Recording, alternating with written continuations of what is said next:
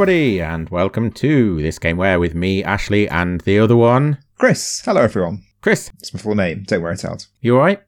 Yes, thank you. How are you? Well, apart from actually, I've got a cut on my finger. Can you see that? Yeah. Where did that come from? It looks quite vicious. Uh, cutting an orange. I bet you can't see my graze. No, I can't. Are you sure? I can see it now. Anyway, Ah. I've got a graze. It, it's terrible. It's probably worse than your cut. Oh, I have one of those things. You know the little rings you get for peeling open oranges. You know what I mean? Yeah, a plastic one. Yeah, with a little hook on. I was savagely attacking the orange, and I, I went off pith. I'd say that's definitely on brand for you. What cutting pith? Being able to cut yourself open with a plastic, a piece of plastic.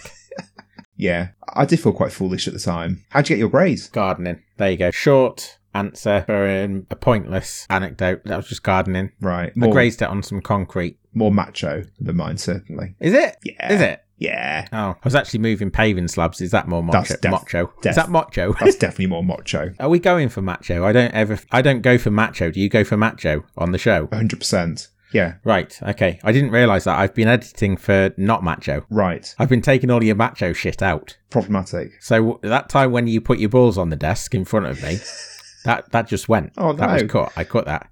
I don't know if you even listened back to the episodes, but that was gone. That was my big energy I was trying to, to get across to you. Yeah. Bad times. Right, so actually, it's our 60th episode, our diamond episode, in fact. What do we have in store for listeners tonight? You told me that before we started. You told me that it was that the 60th anniversary was the diamond anniversary. Hmm. And you wanted me to use it in introducing the episode, and I point blank refused, and you still managed to get it in anyway. That's my shtick. You think of our podcast like a relationship, don't you? That's what they say on Facebook, Twitter, Instagram, and YouTube. They say we're like a, an old married couple. I'm not sure that's true. I've never seen anyone saying that. It will be once this goes out and I create a fake Facebook profile and start posting it. Righty ho. What did you say? 60th anniversary episode, something or other? Question. What did you ask? Basically, it was a way to get you to explain to listeners what the format is for our multiples of 10. Oh, we take a game that we've never played before and we play it and then we talk about it. How about that? Well, in fact, we talk about it a little bit before we play it and then we play it and then we talk about it. It's basically the same format as the other games, except we haven't played this one. Yeah, with an exciting twist in that we have no idea what we're talking about because we haven't played the game beforehand. I'd say the exciting twist of being able to play a game that we would have liked to have come around to at some point, and we're finally getting the opportunity to come around to it. So in the past, we've played Myst. I can't remember which. You've probably got the numbers for these, haven't you, in your head? 30. In your accountant's head. Episode 30. Yep. There you go. Well, these are, so these, are all, was mul- legis- these are all multiples of 10. It's not going to be difficult. Mm, fair. All right. So Leisure Suit Larry was number 10. Yeah, 20 we Missed. didn't do because we were deep yeah. in lockdown. Lockdown. Yeah. Uh, Myst was 30. 40, Doom, 50, Castlevania, and 60. Phantasy Star 4, Yeah. Phantasy Star for the new millennium, is it? End of the Millennium. Ah, fine. Why have we chosen this then? Well, the thing that ties all of those games together is that they are games that have a very good reputation in one way or another. And whenever I'm looking for games for these episodes, I'm looking for games that we probably should have played. You know, mm. like these are, are basically a different pile of shame, aren't they? These games are in our pile of shame because we haven't played them before and we probably should have. Yeah, well, having Jen's up on it for this episode tonight, I am feeling regret that I haven't played it because I really do think this sounds right at my street. I'm glad that you've actually done some research. I found the research really difficult for this. As much as there is a fandom for it, that definitely exists, and you come across that quite often. There seems to be a bit of a gap in terms of the eh, in terms of people talking about it. Whenever we've done games previously, in fact, I've never come across this in all the episodes we've done. I've never come across a situation like the one with Final Fantasy Star 4. There isn't a plenty of information on like the background of the game and the development of the game and so on. And yes, there is a Wikipedia page, which I sh- I'm sure you've given a real good going over. No comment. But beyond that, good, thank you. But beyond that, I couldn't really find too much. Uh, Which I was, I was the same, and I was quite surprised by that because I always thought Phantasy Star as a series had an extremely good reputation. So I, Yeah, does. I agree. I was quite surprised. This game in Can I also just point out there? You've mentioned fandom. Can we? Is that? Can we go on record as saying that fandom is spelled P H A N D O M to time with Phantasy Star? Is that is that what they say? no. No, they spell it. You asking me on mic or are you Yeah. asking me? Yeah, I'm asking you. Oh, yeah. No. Oh, No, that sounds. can can we No. start calling it that then? Can we start fandom? No. No. Why? Why are you what are you talking about? We were we were having a conversation about something that actually mattered, and you've decided to derail it to talk about how you spell fandom. Yeah. What What's wrong with you? Sorry. I've spoiled it again, haven't I? You've spoiled it again, yeah. So, IGN in 2007 voted this the 61st best game ever, and in 2012, IGN, same website, voted it number 59 in the top 100 RPGs ever. And then, not only that, Complex Magazine, a magazine I had hitherto unheard of until my research on Wikipedia earlier, voted it. Hitherto? Yep. Hitherto? Yep. Hitherto? Okay. Hitherto. Hitherto sounds like some kind of podiatral uh, issue, doesn't it? Maybe it is. I've come. I've come in from mine. I've brought in hitherto. I've got hitherto. Complex Magazine, who had hitherto, I'd never heard of before, ranked it the second best Mega Drive game ever behind Gunstar Heroes, which is another game I'd not played. Mm, no, I haven't played Gunstar Heroes either. The thing about Phantasy Star is it sits in uh, the whole series sits in a, a slightly strange place because it is a, an RPG on the Mega Drive, and the Mega Drive I think you'll agree, is not well known for its RPGs, JRPG or otherwise. I did hear somebody, I can't remember whether this was related to Phantasy Star, but the way that somebody put it, again, I can't remember who it was, was that you could sit around all year waiting for an RPG to come to the Mega Drive and still not get one. Whereas the SNES had a, a slew of them, uh, just a constant conveyor belt of very good, high caliber RPGs and JRPGs RPGs in particular. So beyond Zelda, what are the ones were there on the SNES that were? Oh man, are you asking seriously, or are you Yeah, asking to sort of give? Genuinely Right. seriously. So there was there was the Breath of Fire series. There was Secret of Mana series. Uh, there were. Or Secret series, Secret of series, whatever you want to call it. There was Terranigma, there was Chrono Trigger, uh, the Final Fantasy series, which you've already Mm, mentioned. of course, yeah. Uh, Bahamut Lagoon, which is widely regarded as, again, one of the best RPGs of all time. Never heard of it. Well, it only came out in Japan, Right, uh, that'll be why. Bahamut Lagoon, but there's a very good fan translation of it uh, if you ever fancied it. Uh, there's the Earthbound or Mother series Yeah. as well. The, the list goes on. It, it's a huge list, and they are, by and large, super high quality. The whole the whole lot of them. Earthbound, I read about a couple of days ago because Terry Crews, of all people, was tweeting Nintendo. Yes, he was to trying to get Mother Three. Yeah. If you'd have given me a month to say what game do you reckon Terry Crews was was petitioning for a translation of, I would never have guessed Mother Three. Mm, no, it's got quite a uh, quite a loyal fan base. Even in again, that's another one that has got a very good apparent fan translation. Um, Okay.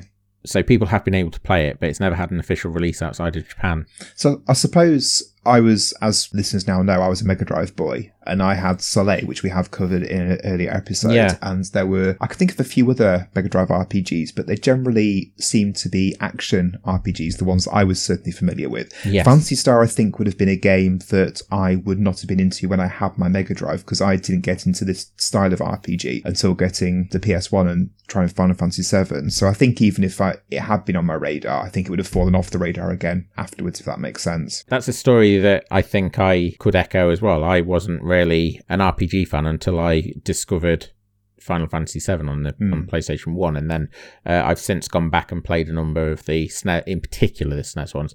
But Mega Drive has always, always been a bit of a blind spot for me anyway. I've, I've played a fair few games on it, but certainly going delving beyond the obvious is not something that I've done with the Mega Drive. Largely because I think that there is a certain style to Mega Drive games that I don't. It doesn't really sit well with me. I'd, and I. I I'd need an, a whole hour to figure out why, and it would it would be more sort of psychiatry than, right. than actual talk about games. Is it the garishness of it or the, the bright colours or something? No, because it's no, it's neither of those things in and of themselves. They maybe are a part of maybe a part of the whole issue that I have. They just don't seem to hang together as well as the SNES games. I realise that I'm saying that from a place of bias. Yeah. And also prefacing an episode where we're going to be playing a Mega Drive RPG that we're hoping is going to be good. So yes. fingers crossed. yeah, exactly. And and that's that's kind of where we're going. Yeah. That is where I'm hoping we're going because Phantasy Star 4, as you've put it, is supposed to be phenomenal. I think, though, from what I've seen of Phantasy Star 4, one of the reasons that it might be so good is because it apes the more traditional fare of the SNES RPGs. Okay.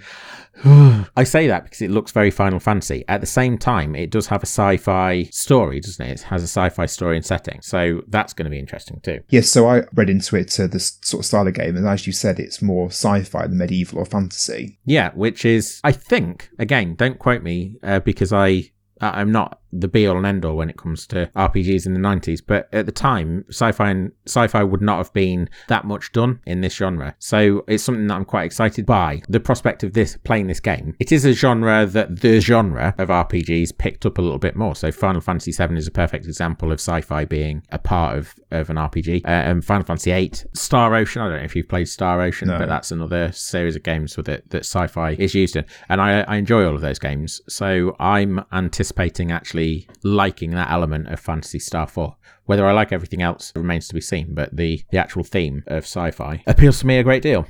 So, if anyone else is the same as us and unfamiliar with the game or the series as a whole, it is, as we've said, it's a Mega Drive RPG that was released, had a quite laboured release schedule. So, it came out Hmm. in Japan in December 1993 and then came out in America in February 1995. And it didn't come out in Europe until December 1995, so full two years after it was first released. Mm. So I think this is because of um, American. The American industry is a little bit averse to JRPGs. Uh, I think they think that the audience isn't there for them, and that's something that has been that's existed since the early days of console gaming, and it's something that persists. Actually, we the reason that Mother Three hasn't, or one of the reasons that Mother Three likely hasn't come out over here is because Nintendo aren't certain that they can make the money that they need to make off it off that release, and that was the case here, I believe, with Phantasy Star Four. They were wary of not making their money back. I also so there's something about the price. The price was like a hundred dollars, which is obscene. Did you look into the story at all?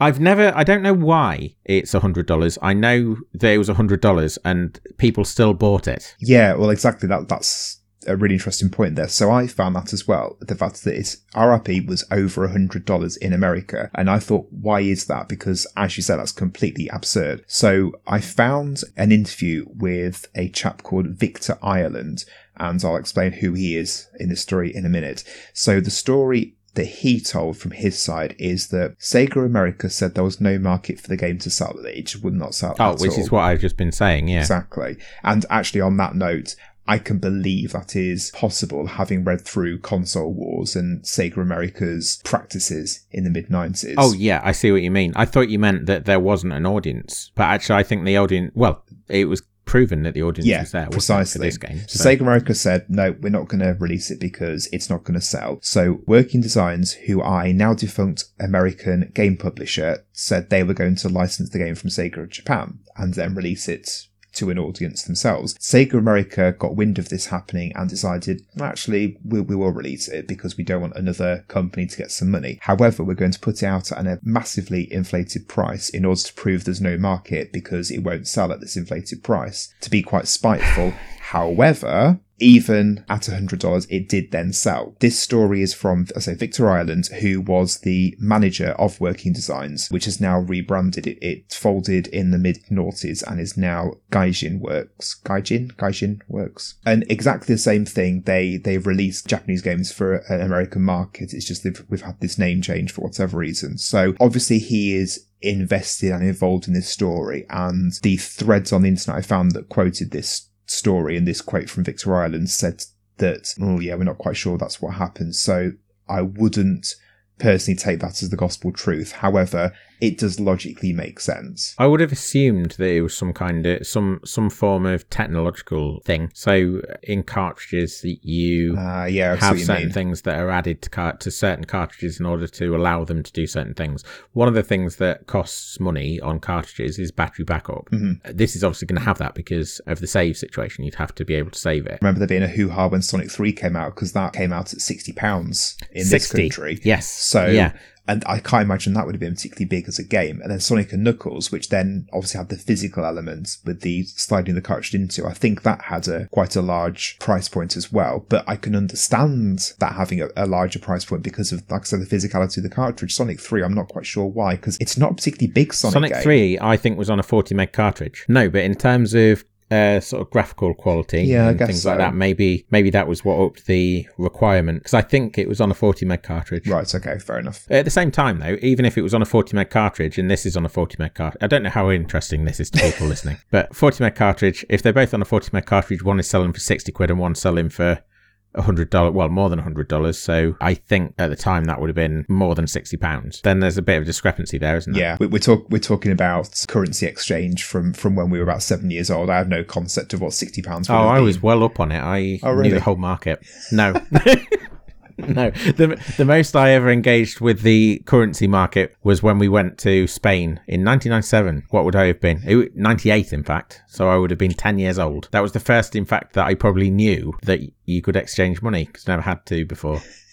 just the idea of it as a concept. So it's an RPG that was developed by Sega. Um, it's the fourth, as would be implied by the name, it's the fourth in the original series, with the first game coming out on Master System in 1987. There are now four sub-series underneath the Phantasy Star umbrella and a total of 13 games available, which sounds quite confusing. Right. There's Phantasy Star Online, Yeah, which so- is very popular. Phantasy Star Online was the next title to come out in the series after this, which came out in 2000, which is seven years after it was first released in Japan, and was released on the Dreamcast originally, and was the first online RPG released for consoles. So it has that um, accolade to its uh, strength as well. Um, going backwards before we go forwards, uh, because I presume, presume you've got a list there for all of the series and sub-series. You presuming correctly? Oh, right, okay. Well, more fool you, because that list would have been quite an interesting one. Phantasy Star, insert subtitle here. Phantasy Star.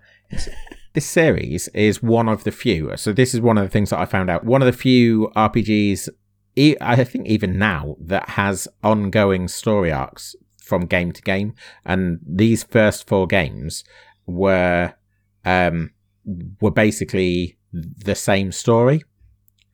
Now I don't know how well it hangs together because I haven't played any of them. We mean like an episodic thing where we're going into it on in the fourth part in the story. Yeah. So Right. the it, it was a generational story. So I think there are millennia between first and fourth games in the series. But in terms of the actual ongoing events, there are things that happen in Phantasy Star 4 that rely on having played Phantasy Star 1 and 2 and 3. And Oh. I, I don't think we need to worry too much about it because we're not going to get to the end of the game. But there is it, what one of the things that I read up about was that a lot of these callbacks or a lot of these story elements come to be important when you are sort of reaching the end game and you're heading towards this place called Floating Castle.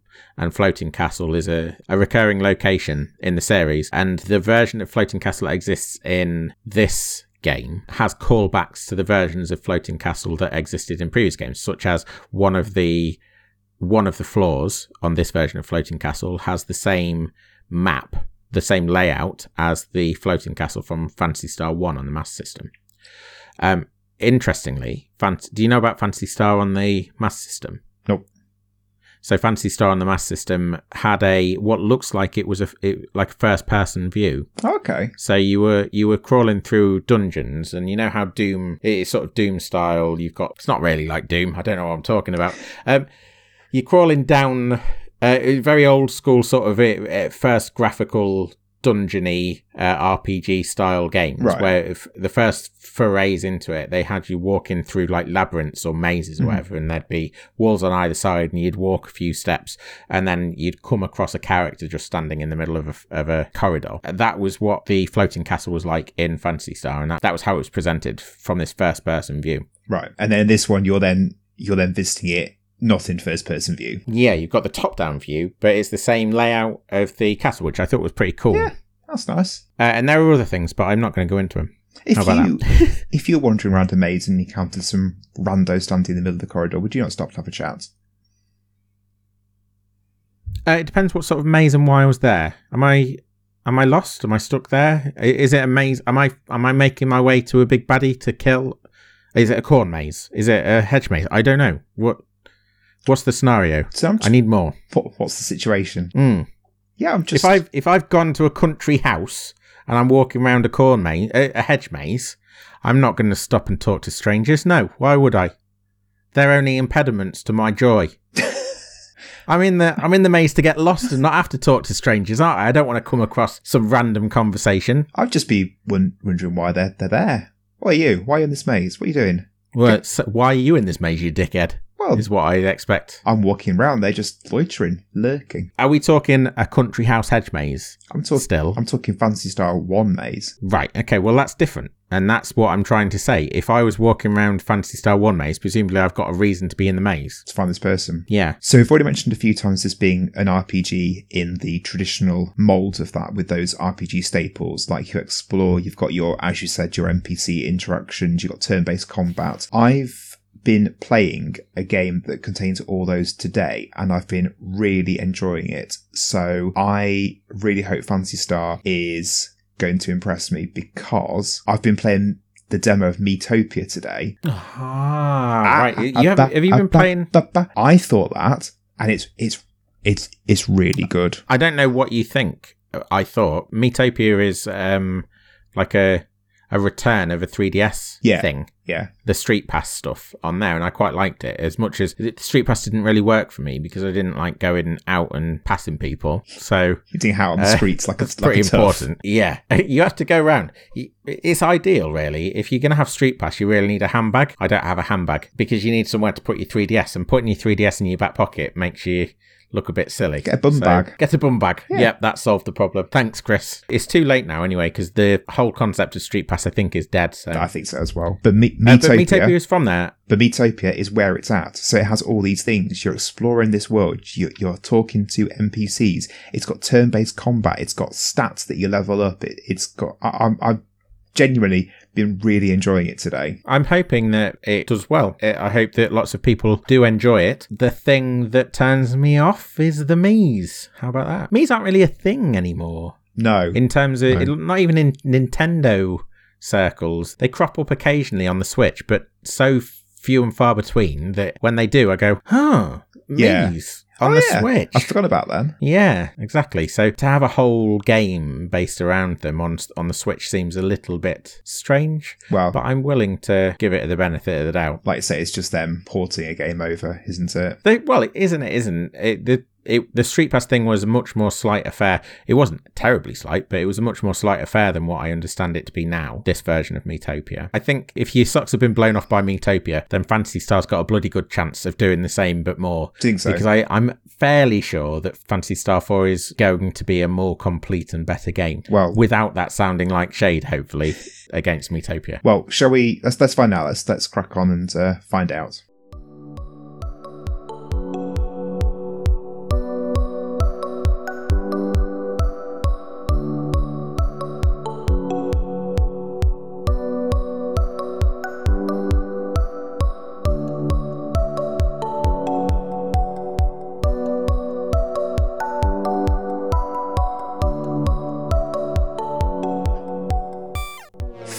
Phantasy Star 4, then, a game that began with monsters in the basement, and our playthrough tonight ended with a town getting, quote, done in by the big bad. Hmm. That's not true, actually. We ended up, we, we started with Monsters in the Basement and we ended with Monsters in the Basement. oh, yeah, we did actually, you're right. After the Hmm. problematic conversation with the Ewok owl character. Yeah, a bit of a weird one, that wasn't it? Yeah, we'll say no more about it. If people are intrigued by that, then they can go and look Play at it it. yourself. Yeah. Yeah, it's only 79p, come on. I was just going to say, yeah, incidentally, if you do want to play this game yourself, I know we usually do this at the end, but it's 79 pence on Steam. So you really got very little excuse. Takeaway from that then. What is your main takeaway from Fantasy Star 4? I thought it was really, really good. I really enjoyed playing it tonight. It reminds me very strongly of Soleil, a, a game we have covered previously, and a game I really enjoyed. It had, as I think you alluded to in the first half, had a very clear Mega Drive RPG feel to it. I think you said it borrowed lots of SNES elements though within that. I just thought it was a very polished game. I don't think it's as clear cut as I've made out, like a SNES or a Mega Drive RPG. I think Mega Drive games just had a certain feel, and I don't think this has quite the same feel as other Mega Drive games. And I think that's what it's borrowed from the SNES. So the RPG feel, it kind of feels more like an RPG you might find on the SNES. At the same time, it looks a heck of a lot like something you'd find on the Mega Drive. It, looks really nice though. That first, it does look really nice, yeah. that first town we were in we had these you know, crumbling wall effects, and then even in battles, the enemies, the way they're animating the visuals of the enemies, I think you you were talking about how the enemies pretty much were drawn pixel by pixel to give some some depth to them. Everything was drawn, it seems, pixel by pixel. It, it, I'm sure it, there was a bit more of a holistic approach to it, but it, seems like nothing I've ever seen before in a game. In that, and I'm sure I have, uh, it's hyperbolic, but um, everything in it, every single pixel matters. There are no big, big blocks of color to suggest something. So a mountain that appears in the background, it has so many different tiny details to it, and they're etched out pixel by pixel. The detail is just so granular in everything that's drawn on the screen. And that goes not just for the enemies, but for backgrounds, for tiles uh, on the floor. So every tile that you see has an, a level of detail that is just, it's very impressive. And it never seems to relent. Like there's just de- visual detail everywhere. I completely agree with you. And I kept marveling both at the level of detail we were seeing. And also this was in a game that came out in 1993. It looked so good. So many games did look good at that point in time. If you think about, if you really think about it, we've got Sonic the Hedgehog, which I do think looks really nice, and that was 1991. You've got Super Mario World, which was 1990, and is one of the loveliest looking games, I think, even now. Yeah. But it does it, it achieves it in a different way to the way that Phantasy Star 4 does. So Phantasy Star 4 has got this granularity to it. Every pixel matters. Super Mario World thrives on blocks of color. Mm-hmm. So yes, you've got some element of detail, some element of shading and so on, but just totally different aesthetics in both games. They both achieve something that looks gorgeous, but some, something different. Talking of aesthetics, we were both led to believe this would be a sci-fi type yeah. deal, and it really wasn't. You pointed out it started off in a castle, which is yeah definitely not sci-fi. Really odd because I thought it was going to be full-on sci-fi, and it's not really.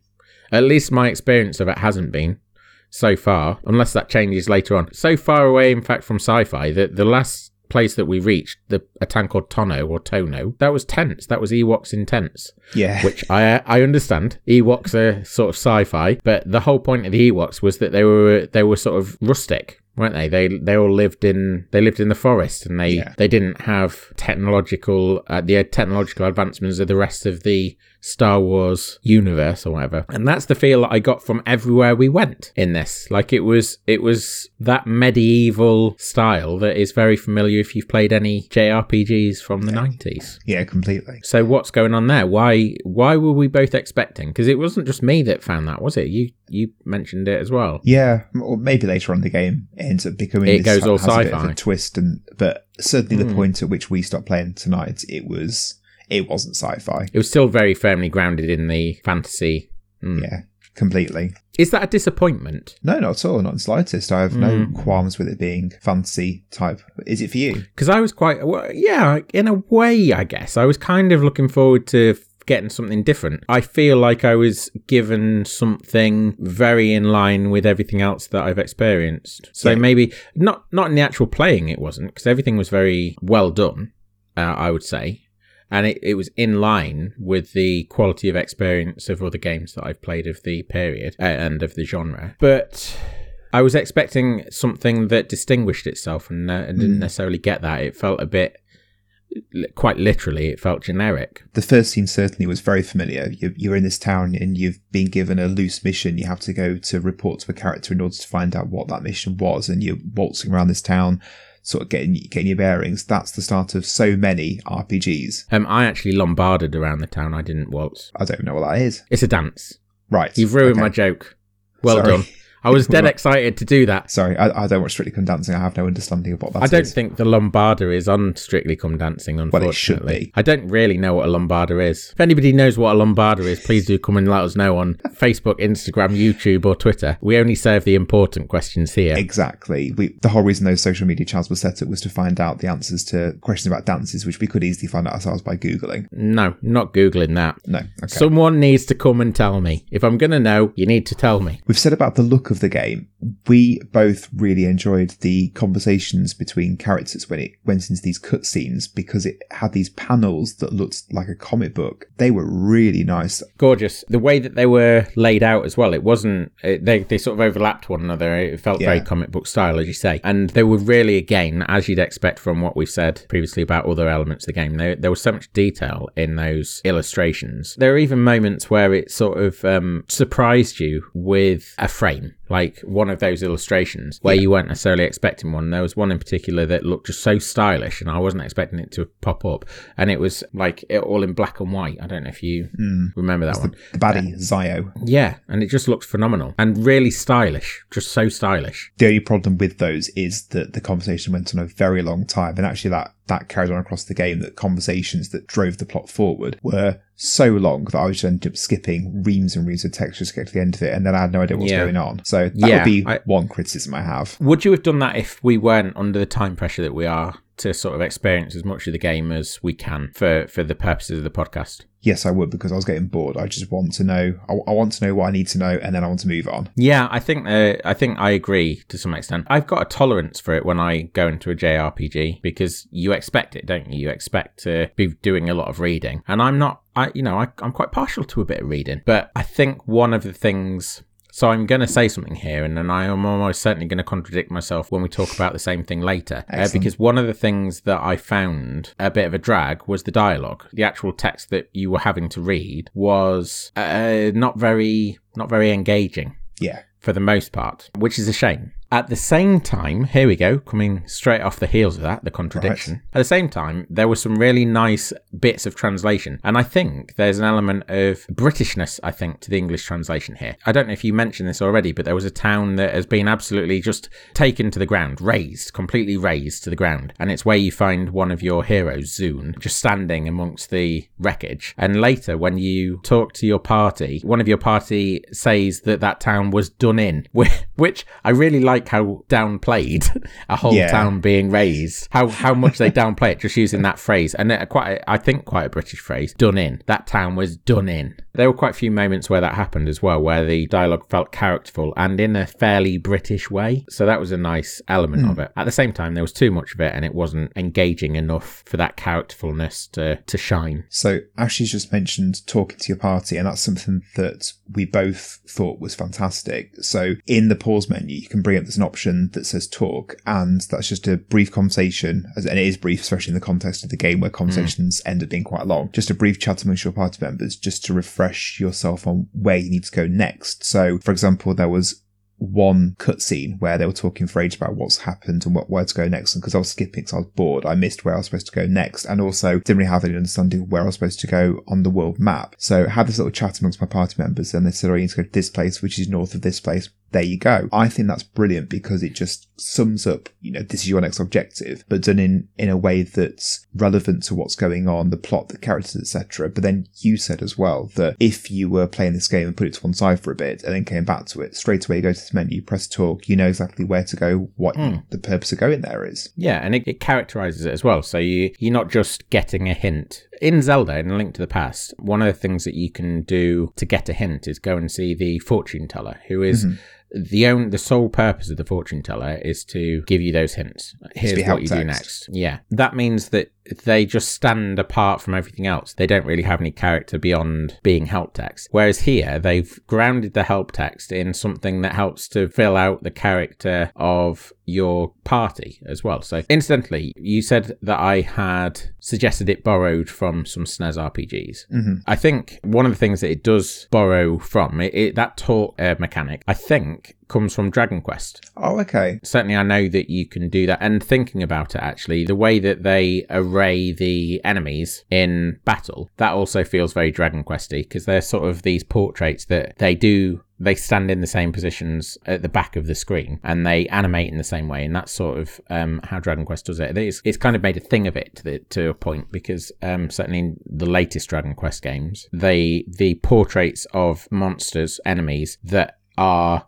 harking back to the earlier Dragon Quest games, they still, even though they're in full 3D, uh, even though they're fully 3D, they still sort of take on the same poses that they were taking in the 2D games. Right. So yeah, Dragon Quest has made a bit of a thing of that, and it seems like Phantasy Star maybe has, has borrowed that as well. That Okay. element of it. It kind of feels like there's a, a bit of mimicry going on when it comes to Dragon Quest, possibly, which is no bad thing. Is that mimicry or is that ripping off? Or is that you being charitable that it is ripping it off? I would Oh, err on being charitable. We've had this conversation before. I think when we were talking about Savage Planet, Journey to the Savage Planet, and mm. the one of the things that people hammered Savage Planet for, reviewers hammered Savage Planet for, was borrowing mechanics from other games. I think magpieing stuff is part and parcel of the it's part and parcel of art for one. It's certainly part and parcel of commercialized or or art that has a commercial purpose like games like books like films. If you are op- operating in a genre then you should be expected to borrow from other good examples of that genre. And games are no games are no exception. In fact they might even benefit from that more strongly. Yeah, because if you're playing this game and you go into this battle situation and it links back to Dragon Quest, it gives you a sense of familiarity, I suppose, with what you're supposed to do. Yeah, and there's an intertextuality to it that you, you get in novels. And when you study, if you study English literature um, at any moderate level, even sort of GCSE, so at any at any level from the age of about 15 onwards, if you study English literature, you're talking about intertextuality a lot. The links between one poet and another matter so much, or one one poet's poem and another of their poems. They matter. They really hmm. matter. The context with one another and against one another. And we seem to balk at the idea of that with games and gaming. Certainly when it comes to borrowing mechanics. And I don't really know why. No, I, th- I think the point I've made, really, the familiarity, that's why they're, that's what they're there for, is to give you a bit of a, a hook. And very few games, I think, especially nowadays, can really be credited as, as being completely new. Innovative. Because of that. Yeah, exactly. Yeah. So you just said the word innovative. One thing this game did that I thought was extremely innovative, and I've not encountered it in a JRPG before, you might be able to correct me, is the macro system for battles. Yes. So Certainly, I've never come across that in a contemporary of Phantasy Right. Star. This is the first time I've seen it in that. Something that might come closest in Final Fantasy 13, where you can sort of set your characters to auto attack. So the macro macro system, as the name would imply, you set up, you say, right, I want this character to do this, this character to do this, etc., etc., and just press go each time. So it makes the battles so fluid and so smooth and quite enjoyable, really. I would say. Mm, yeah, I maybe we diverge a little bit there. I think you are in danger whenever you automate something. You're in danger of allowing the player to disengage from the systems Yeah. that you've put in place. And it did get a bit to the point where you just said automating. I'd agree with that actually, that I was quite removed from the situations. I was just pressing a button and just watching it all unfold. But you can choose. There were points during the battles, especially boss battles, where I was running the macros and letting the characters do their battles. But then it, depending on what happened, when the boss was attacking me, I would then jump in and, and regain control of the characters uh, when it was my turn. So there is a degree of going, switching between them. Mm. I'd say that the macros here, I, I really like the macro system. So anything that I say here should be taken in, in the context of my saying that first. I think the macro system is a good idea. At the same time, I also think that it's a an acknowledgement of a genre problem whereby certainly random battles are a nonsense. And Yeah. what they're doing with the macro system is saying, we know these are onerous. We know that these are an, slightly annoying for a lot of our players. So here's a thing to alleviate the annoyance because you just have to press a couple of buttons and oh, it's all done for you. We know you're just going to press attack for every single character against these monsters. So here's a macro to be able to do that. It's a problem of the genre. It's a problem that hasn't been addressed adequately even now, but it is a problem that people are starting to get to grips with or developers are starting to get to grips with. I talked about Miitopia in the first half. In hmm. Miitopia, you're controlling one character at the point in the demo that uh, me and my daughter are at. You're playing one character in a party of four, and the other three characters just do their own thing, and you control one character, which makes it, which streamlines the experience and makes it very accessible for my daughter. Yeah. Uh, you know, I've now got I've got a six year old who's playing a, a turn based battle system within an RPG, which I think is brilliant. But Yep. I do feel watching her play, or when I jump in and have to help her or whatever, that I am doing a quarter of the work because of that. Yeah, incidentally, that is something that Dragon Quest does as well. Ah, so you have a party, a party of four, and you control one of the characters in that party of four. Dragon Quest Eleven, anyway. I I haven't played all of the Dragon Quests by any stretch. So, And did you get the same feeling playing Dragon Quest XI then? The fact that you are not in, completely in control of what's going on? I think there's an element of control freakery that we are admitting to here Yeah, because potentially. having the need to control all four of those characters. I don't know how necessary it is. That, so, I mean, this is a game. This is a whole. This is a whole show. If we really wanted it to be, but the choice to only have you control one character, if that, if they were going to make that choice, then why have a party?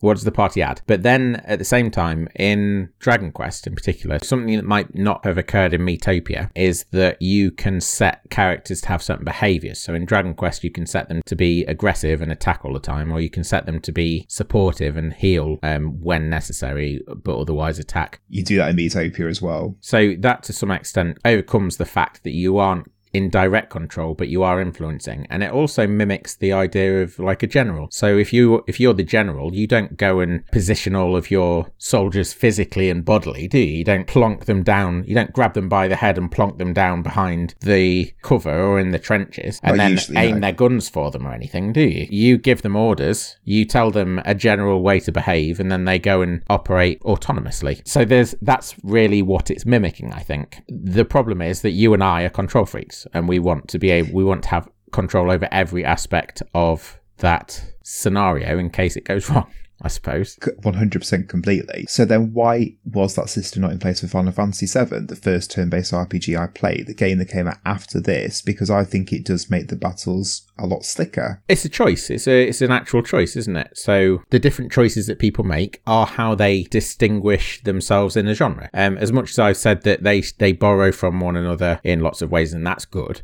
It's also good to find a distinct a, a, a way to distinguish yourself. Um, in terms of turn-based RPGs, some of them go the general route, and some of them go the control freakery route. And the control freakery route adds a layer of thinking and strategy that isn't necessarily always there for the automaton route or the general route as I've previously coined it whilst the automation route the general route that provides as you said it provides this slickness this streamlined thing that some people that people do want sometimes so yeah it's, I suppose it's a bit, a bit about depth and how deep you really want to go and how deep a game wants to let you go I hope that's an adequate answer No, it makes sense, and, and I guess you're right. Actually, it's uh, different games by different companies, so it's to be quite honest, it's really up to Square what they do with their game, not me, isn't it? Yeah, yeah, but it kind of is up to you as as one of many, many, many fans. If if fans don't like something, then a company maybe was wrong to do, to do it. Final Fantasy 13 is a good example. People did not like the automaticness of the Ah, of the battle systems there. I was one of them. I don't know whether I was just a bit harsh at the time, but it just felt like they were on autopilot a lot of the time. And that you really, all you really needed to do was press X or A, Right. depending on which console you were playing, and the game would kind of play itself. I think, though, that was to some extent possibly uh, me ending up on a bit of a bandwagon, not having enough time. I think really the thing that put paid to Final Fantasy 13 me- for me was just not having enough time to fit it in. Right. Uh, but anyway, that's not Phantasy Star 4. It is, it is related. I'm not entirely sure that I enjoyed the battles in Phantasy Star 4. How about that? All right. Why not? Because. Be- Because it, it felt like they were quite simplistic. Did, there wasn't really much challenge to a lot of the battles that I played. It is early game, but we were playing for a fair while, and the, the ramp didn't appear. We didn't start ramping up in terms of difficulty or challenge. Apart from in that valley uh, that you and I both had, our entire party. The pink flan things, the blobs. yeah. Yes. Uh, However, at that point, I was just so that was a, a little bit later on in the playtime, I, and I don't know about you, but I was sort of trying to push on to get to this next town hmm. because I knew that we were going to have to wrap up soon. So I wasn't really paying too much attention to what we were doing. And have it, even having said that, we still survived because they gave us this character Zune who was massively overpowered for the point in the game that we were at, and I kind of feel like that might have been done on purpose, like a design choice that you maybe wouldn't have ever got through that cave, however much attention you paid you were all three of your characters were going to die. Zoom was going to survive because he's overpowered, and because there's a line when you get to Tono or Tono. When you get there, there's a line after you've spoken to the granddad character that gets punched that Zoom says about not being powerful enough to go toe to toe with the big baddie. Ah, I skip that. Oh, I kind of think that it might have been a design choice to sort of teach you a lesson or something. Makes like, sense. this isn't going to be as easy as you think or something like that. And then you also realised that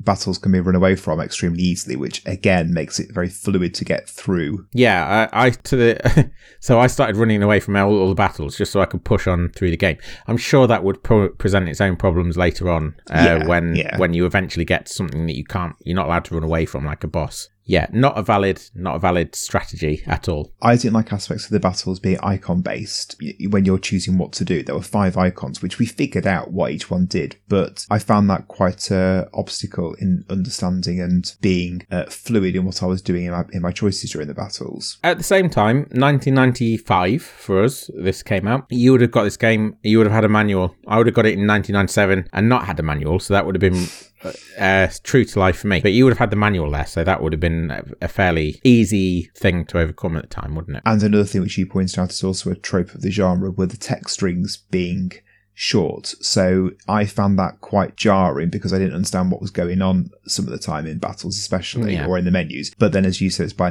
by necessity. So, for example, equipping a leather shield, it's an LTHR shield. So I don't understand what it is. Or a, a steel sword. Yeah, steel sword. What was that? Steel sword. Steel, steel sword, yeah. Right, so okay. by uh, by necessity, because they only had so many so much space for, for each text string, and and that is something that happens in a, a number of other RPGs in particular. Well, it definitely happens in Pokemon, for example. So, final thing, we have talked about the way this game looks, and one of the things that stands out to me, and it is pretty cool, is the gruesomeness of a lot of its enemies. They are really well realized. They're really, really well drawn. They move in ways that are, are quite grim uh, a lot of the time. The first enemy that you come across is like this weird pulsating brain on two legs, and it has like Which um, gestates. dangly bits down below that just sort of wobble about. Weird. That uh, and the head pulsates, doesn't it? Yeah. Sort of.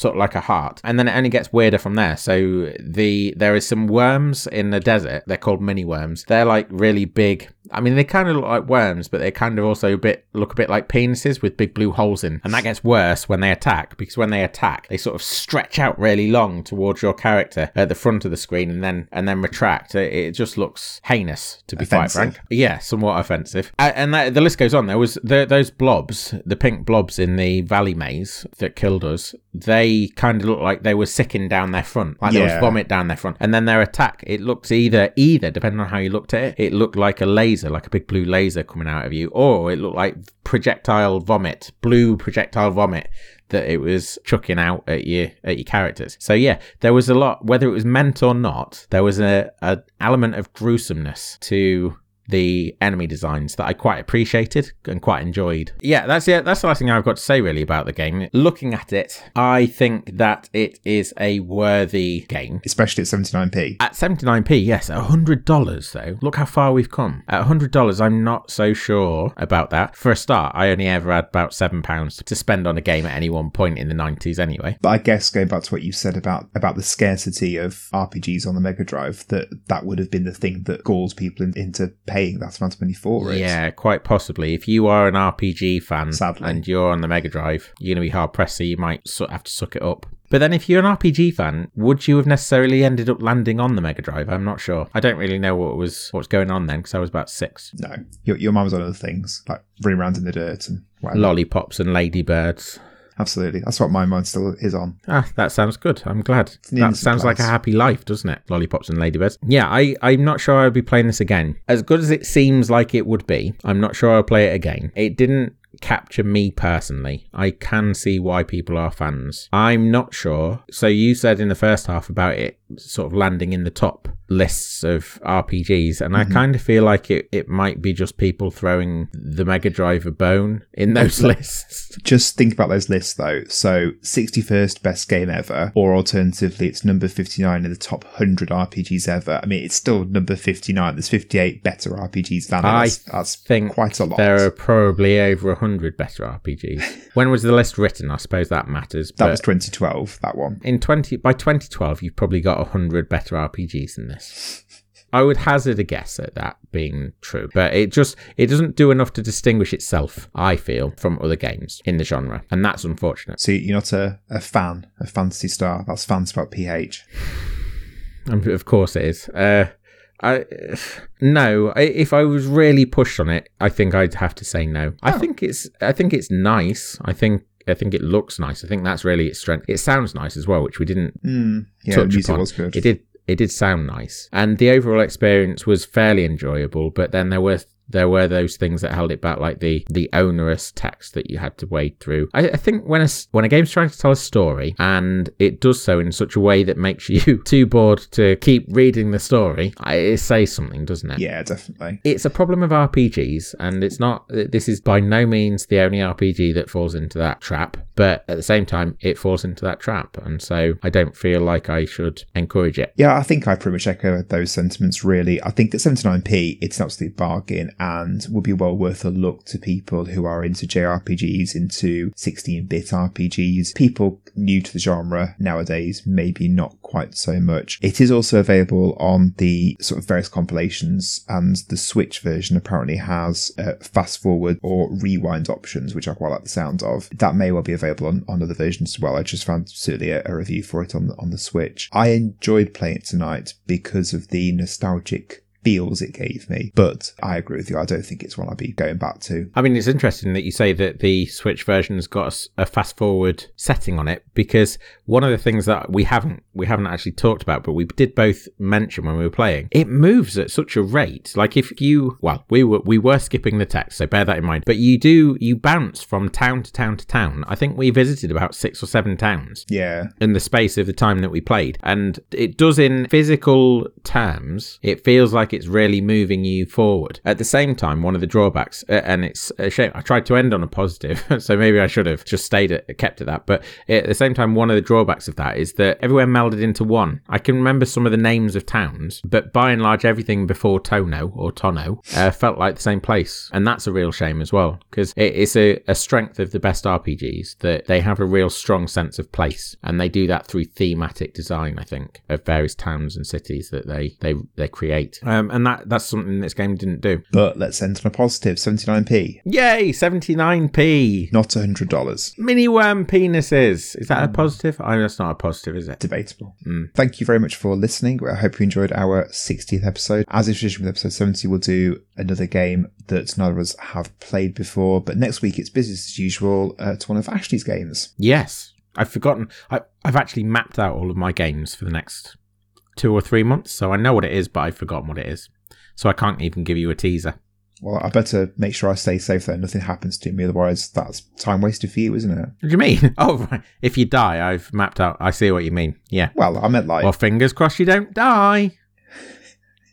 just for the sake of the podcast. Yeah. If you don't want to see Chris die, please do let him know. Maybe at YouTube, Twitter. Don't do it at YouTube. He doesn't pay any attention to our YouTube. Do it at Twitter or Facebook. Probably Facebook because he's not really interested in the rest. We do have an Instagram. Chris doesn't use it. So if you if you're trying to reach out to Chris, don't use Instagram either. I don't Uh, understand Instagram. Mm, mm, it's just pictures. It's very little to understand, I think. I don't Too much. understand how to get big on, on Instagram. Although, incidentally, that is where we have the most followers. So, Maybe not broadcast that fact. Yeah, uh, basically what we're saying is come and reach out. Come and chat to us if you fancy. Also, like, subscribe, rate, review, whatever your platform allows. We would really appreciate if you did it because it does help us reach a wider audience. Thank you ever so much for listening again. If you're a repeat offender, uh, or for the first time if you're not, and we'll see you again next week for another episode. Bye. Thank you very much. Bye.